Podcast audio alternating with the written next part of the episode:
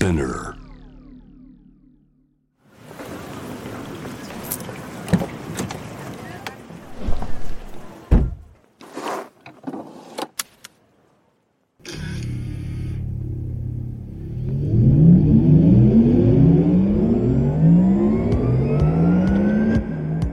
人生の中で絶対に叶えたい夢のリスト、Bucket List。ポルシェの創始者フェリー・ポルシェから脈々引き継がれる夢を追い、現実にする勇気。そんな夢への熱烈な信念は今もポルシェの大切なミッションです。Driven by Dreams。夢を追いかけることで、道を切り開き続ける方を様々な業界からお迎えし、これまでに叶えてきた夢の数々、そしてこれから叶えていきたい目標や夢について伺っていきます。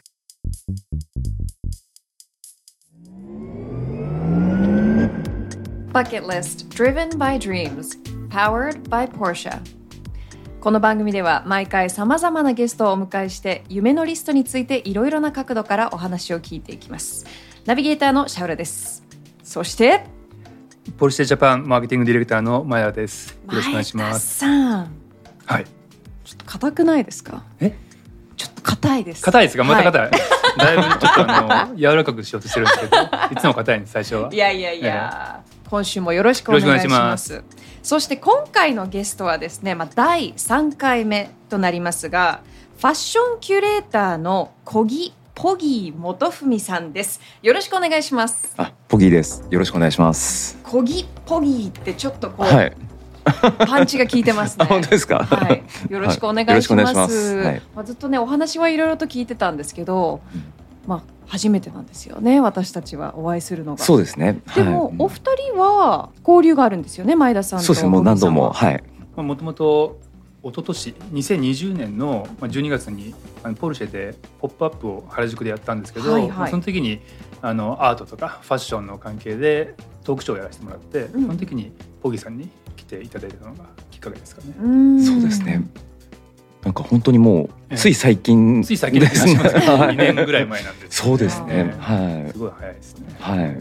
でもお二人それ以外でもお会いしたりしてるんですよね。そうですね。ついこの前もちょっとあのあのポルシェのオーナーの集まりがあって、まあ、あの自分たちの車ではないんですけど、ええ、まあ、そのちょっとこうとある人に会いに行くっていうので。一緒に行かせていただいたりとか。へ、はい、え誰ですかそのとある人って？めちゃくちゃ気になりますね。とあるって言われると、あ、言えないんだこれが。前田さんも言うなみたいな顔してますもんね。これからあのビジネスをい, まあ、いろんなイベントやっていこうかなと思ってまして、じゃあ今後の、まあ、その辺の下作りを一生懸命仕事してるところですね、うんうん、今ね。なるほど、はい、そうですか。で、まあ、それ以外にもいろいろちょくちょく小木さんとは会って、うん、あのいろんな話させてもらったりとか、はい、まああのね、いろんなところにあの造形が深いんで、うん、僕たちもいろんなインプットをもらってるようなそんな感じですよね。ありがとうございます。うん、であの私気になってしまったんですけど、はい、ポギーって名前ってどこから来てるんですか？はい、あのこれは本当にくだらないあの理由なんで、はいはい、あ, あれなんですけど、あのじゅうごねんまえぐらいですかね、はい、じゅうごねんいじょうまえかな、ええ、あの僕のことを、えー、友人がその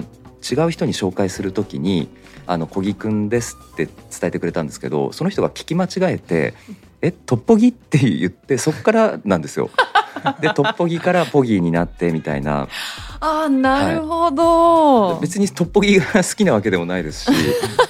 であとはなんかの余談なんですけど、その僕あの本名が小木っていうんですけど、はい、韓国に行くと肉っていう意味になるみたいで、うん、あ、小木って肉っていう意味なんですか？そうですそうですそうです。あ、はい、そっかそっか、はい、だから僕韓国に行くと肉そうそうそうなんですよ。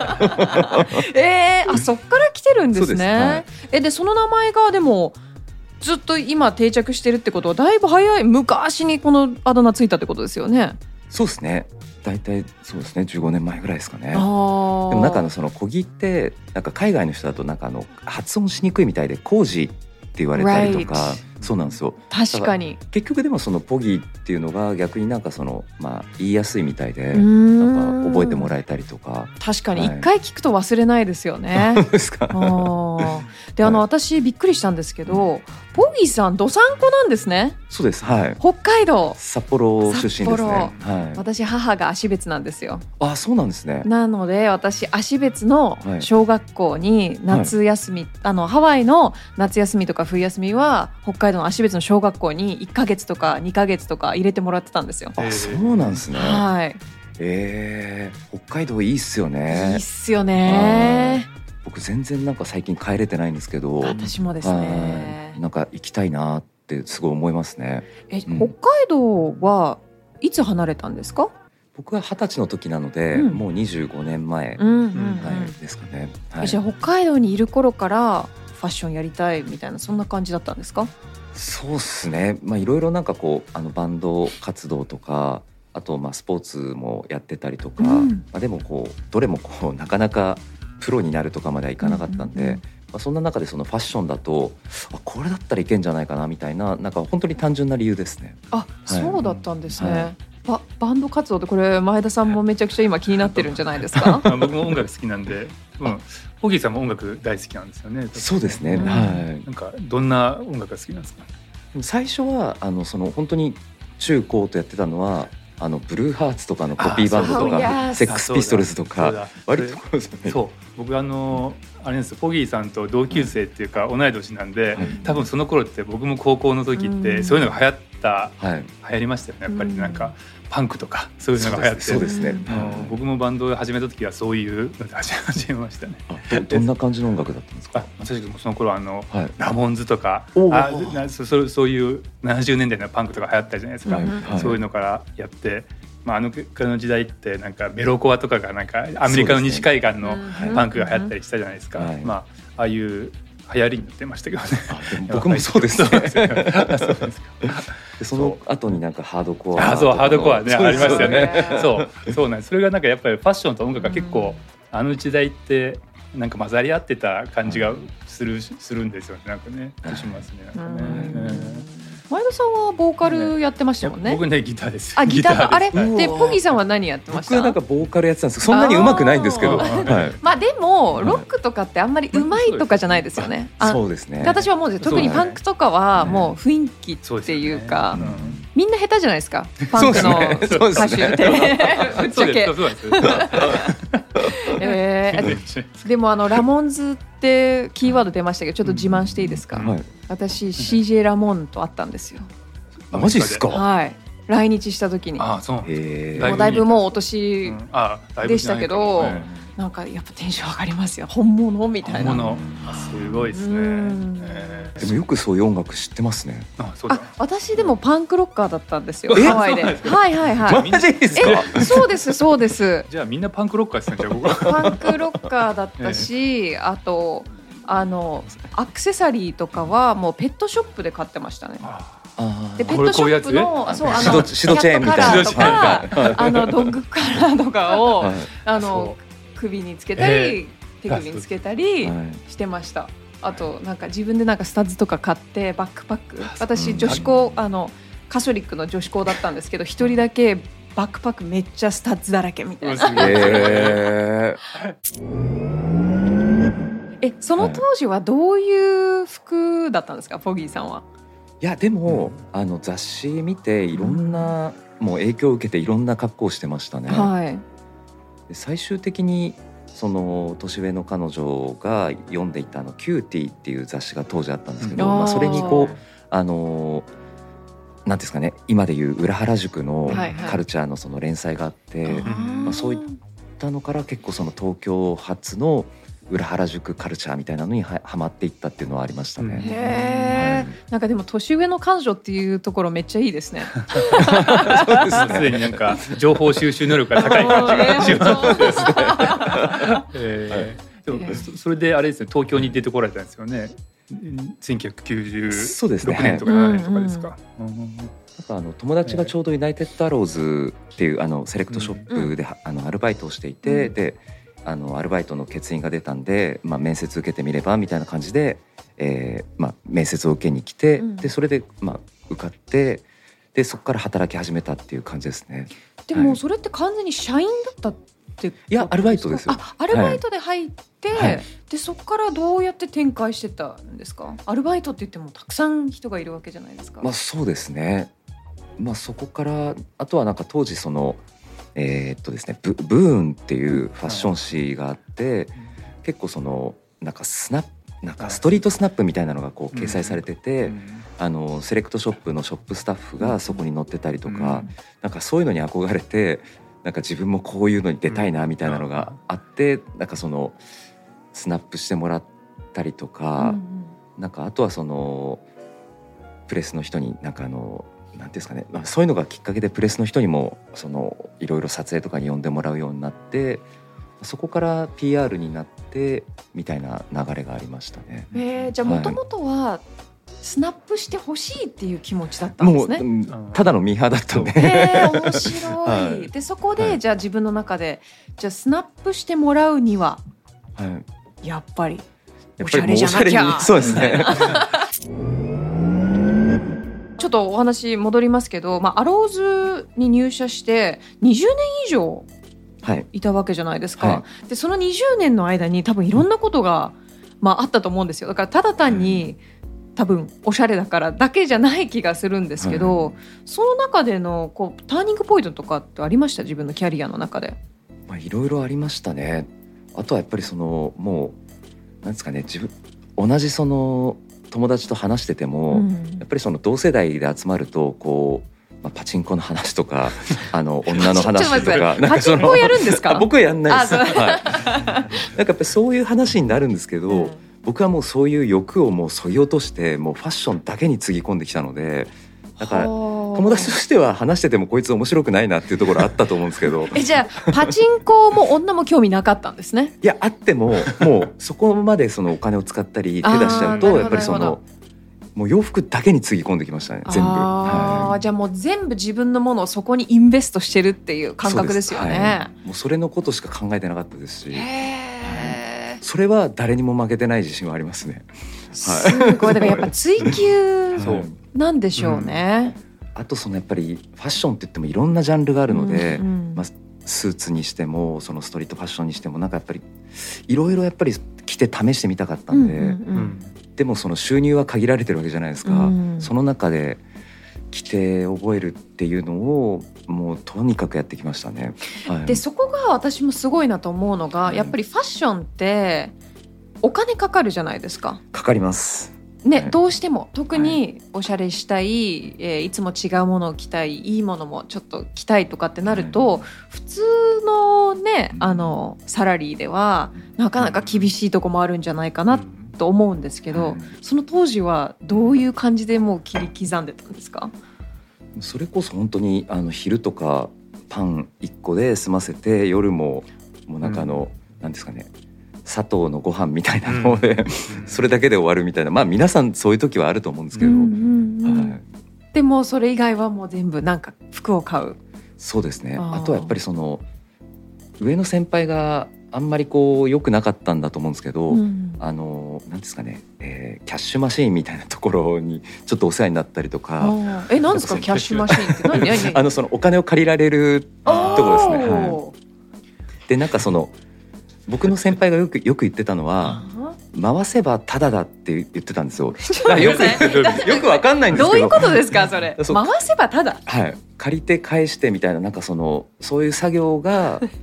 まあ結局タダでも利子払ってるんで全然タダではないんですけどえー、えちなみに、まあ、言えるかわかんないですけど借金ってどのぐらいしてたんですか？はい、まあ、あのあんまり言えないですけどねでも結構多かったですね。結構行きました、はい、ですよね、はい、でもそれ借金もして服全部服に全部服です。すごいですね、はい、とにかく着てみたかったですし、なんか負けたくなかったみたいな、うん、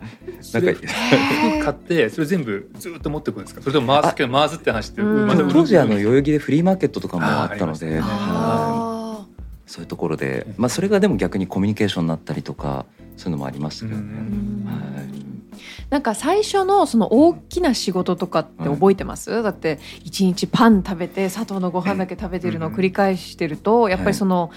い、こうドカンとこう仕事がね、うん、お金が入る仕事が来るとよっしゃーって絶対なると思うんですけど、でもサラリーマンだったんでそんな感じはなかったですけどね、うん、あのまあ、働いてもやっぱりその年収はそんなにすぐ変わるものではないので、うんうん、あとはその、まあ、プレスになった時とか、うん、あとはそのにせんろくねんの時にあのその社内ベンチャー制度みたいなのがあって、うん、こういうお店をばこういうお店を自分はやってみたいみたいなことを会社に提案して、それがこう会社に通るとお店をやらせてもらえるみたいな時があったんですよ、うん、すごい。で、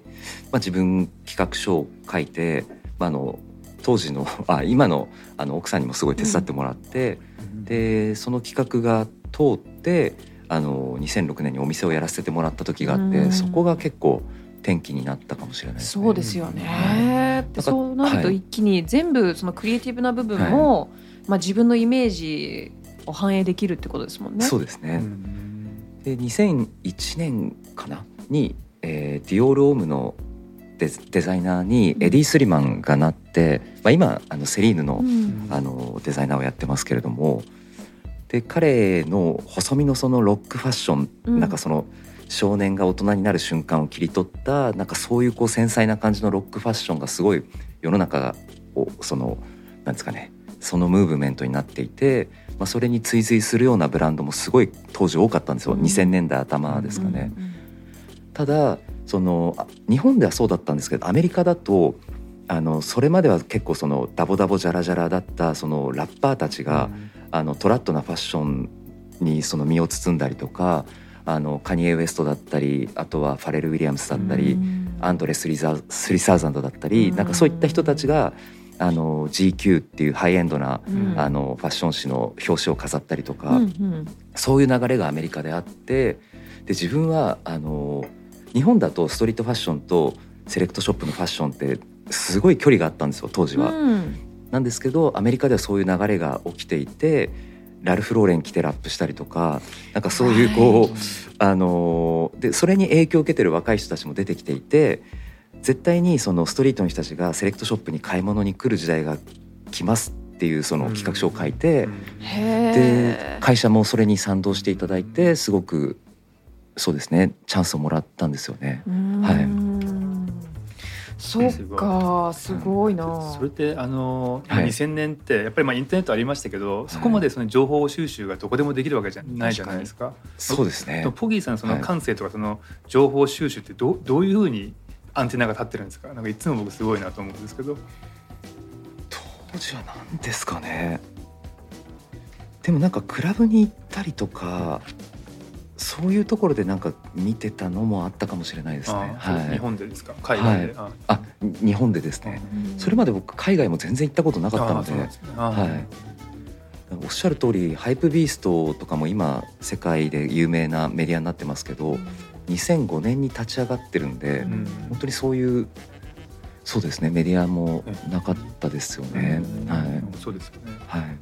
でも確かにそれで言うと、うん、本当今だとこう携帯を開けば何でも情報が入って、はい、なんか聞くじゃないですか。こう若い子たちは割ともうそこで全部見ちゃってるから、うん、そんなに外に 出, 出たいっていう欲望がないって私は聞いたんですね、うんうん、はい、でも、うん、多分私の年齢ぐらいで止まってるかもしれないんですけど、私の年齢ぐらいまではもう外に出ないと何があるかわからないっていう、うんうん、からクラブに行ったりとか、こう何かイベントに誘われたら絶対行くみたいな感じはありますよね。でも特にボギーさんの仕事だとそれがとても重要だったんじゃないかなと思うんですけど。そうですね。でそ の, あのお店をやらせてもらうことになって、うん、まあ、リカウム&ティアーズっていうお店だったんですけど、うん、でえっとですね、結構イタリア の, あのトラッドなラグジュアリーブランドから、まあ、今でいうアンブッシュとか、うん、あとはフ ェ, フェノメノンとか、あのそうい う, こう日本初のストリ日本のストリート初のブランドと、あとはシュプリームとか、まあ、そういったものを結構そのミックスしてお店をやってたんですけど、うん、あのなんか取引先がそのイタリアの結構そのクラシックなトラッド系のブランドの打ち合わせが昼間にあったと思えば、その夜にはあのストリート系のイベントに行かなきゃいけなかったりとか、うん、なんかそのストリート系のイベントに行くときにスーツ着て行ったりすると、何その格好とかなんか バ, バカにされるんですよ逆に。だからその両方行き来できるようなファッションみたいなのを身につけなければいけなくて、うん、その海外みたいにディナーの前に一回帰って着替えるみたいなことも日本だとできないじゃないですか。そうですよね。アメリカででもよくありますもんねその感覚、はい、こっちでなかなかない、はい、ない、うん、もう一回家出たらもうそのままですもんね。そうですね、うん、まあ、全部つ次なんですかね、スケジュールも詰め込んじゃうので、うん、その中でなんかその い, いろんな人たちとコミュニケーション取れるファッションっていうのをなんかこう自分なりに身につけていった感覚はありましたね。うーん、はい、なるほど、はい、あ、割となんかポギーさんっていろんな方に知られてるじゃないですか、はい、でも、はい、謎大きい人物でもあるなって私は思っちゃうんですけど、はいはい、え自分がそのユナイテッドアローズから独立したのが、うん、まあ、さんねんまえなんですけど、にせんじゅうはちねんだからあれもうよねんまえになるんですね、うん、はい、えー、それまでは本当にそのファッションのことしかやってきてなかったので、ただその何ですかね、世界的にはあのコンプレックスコンっていう エルエー でその毎年開かれてる、うん、あの何ですかね、展示会でもありフェスでもあり、あのえな、まあ、いろんなものがこう混ざってるあのものなんですけど、うん、なんかそこであのファッションの人たちが新しいコレクションを発表したり、あのコラボレーションを販売したりとか、あのそこでしか買えないスニーカーが販売されたり、アートが発表されたり、うん、でその期間中にあのラッパーとかそのミュージシャンがそのあのライブをやったりとか、うん、もうこういろんなものが楽しめるあのスタイルなんですよ、うん、であとはその自分たちで言うと、それまではそのファッションスケジュールみたいなのが絶対にあって、そのパリコレとか、うん、あの東京コレクションとか、はいはい、それにのっとって動いてたんですけど、うん、そういうのとは全く関係ない時期にそういうコンプレックスコンみたいなものとか、うん、中国で言うとあのヨーフットとかインナーセクトっていうそういうあのフェスみたいなものがあったり、なんかすごいそれを見てて時代がやっぱり変わってきてるなと思ったんですよ、うん、なんかファッションだけだとなかなかそのファッションの良さをあのいろんな人に伝えられなくなってきてるなっていうのを肌で感じていて、うん、で、まあ、自分はファッションのことしかやってなかったんですけども、独立を機にいろんなシーンの人たちとそのあの絡んでみたいっていうのもあって、うん、いろいろこうやらせていただいて、 も, ものすごく自分のためになったし交流範囲も広がって、うんうん、ただ次のステップとして、まあ、今年からもう一回やっぱりその自分の得意なそのファッションっていうところをもう一度、はい、あのやっていこうって思ってるんですけど、うん、あのやっぱりその時間軸の違いをすごい感じましたね、うんうん、あのやっぱり前田さんたちと話してると、その車の業界ってやっぱそのファッションって基本的にはやっぱりその半年ごとの流行をその追求していくので、やっぱその車ってその半年のタームでは考えてないじゃないですか、うん、やっぱり最低じゅうねんですよね、うん、はい、でアートになるとやっぱりその、その人の人生がアートになってくるので、うん、もっとその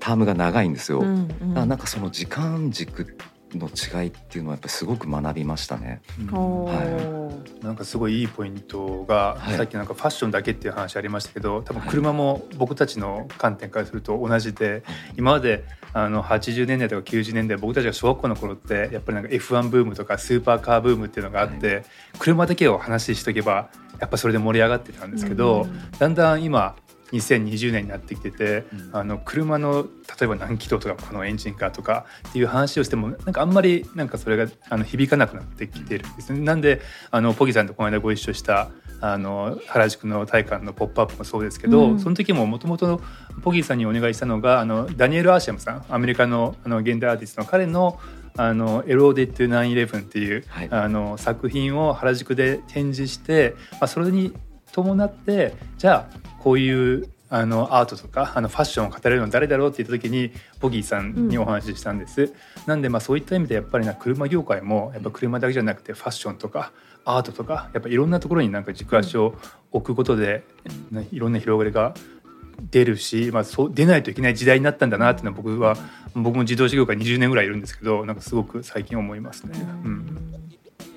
うん、その話を聞いて多分シャウラさんはすごいなんかこう俯瞰的に見れると思うんですけど、うん、なんかあの海外の人と話してると、うん、あのファッションの話しててもアートの話だったりあの車の話だったり、まあ、全部の話につながっていくじゃないですか、うん、そうですね、うん、でも日本ってやっぱりその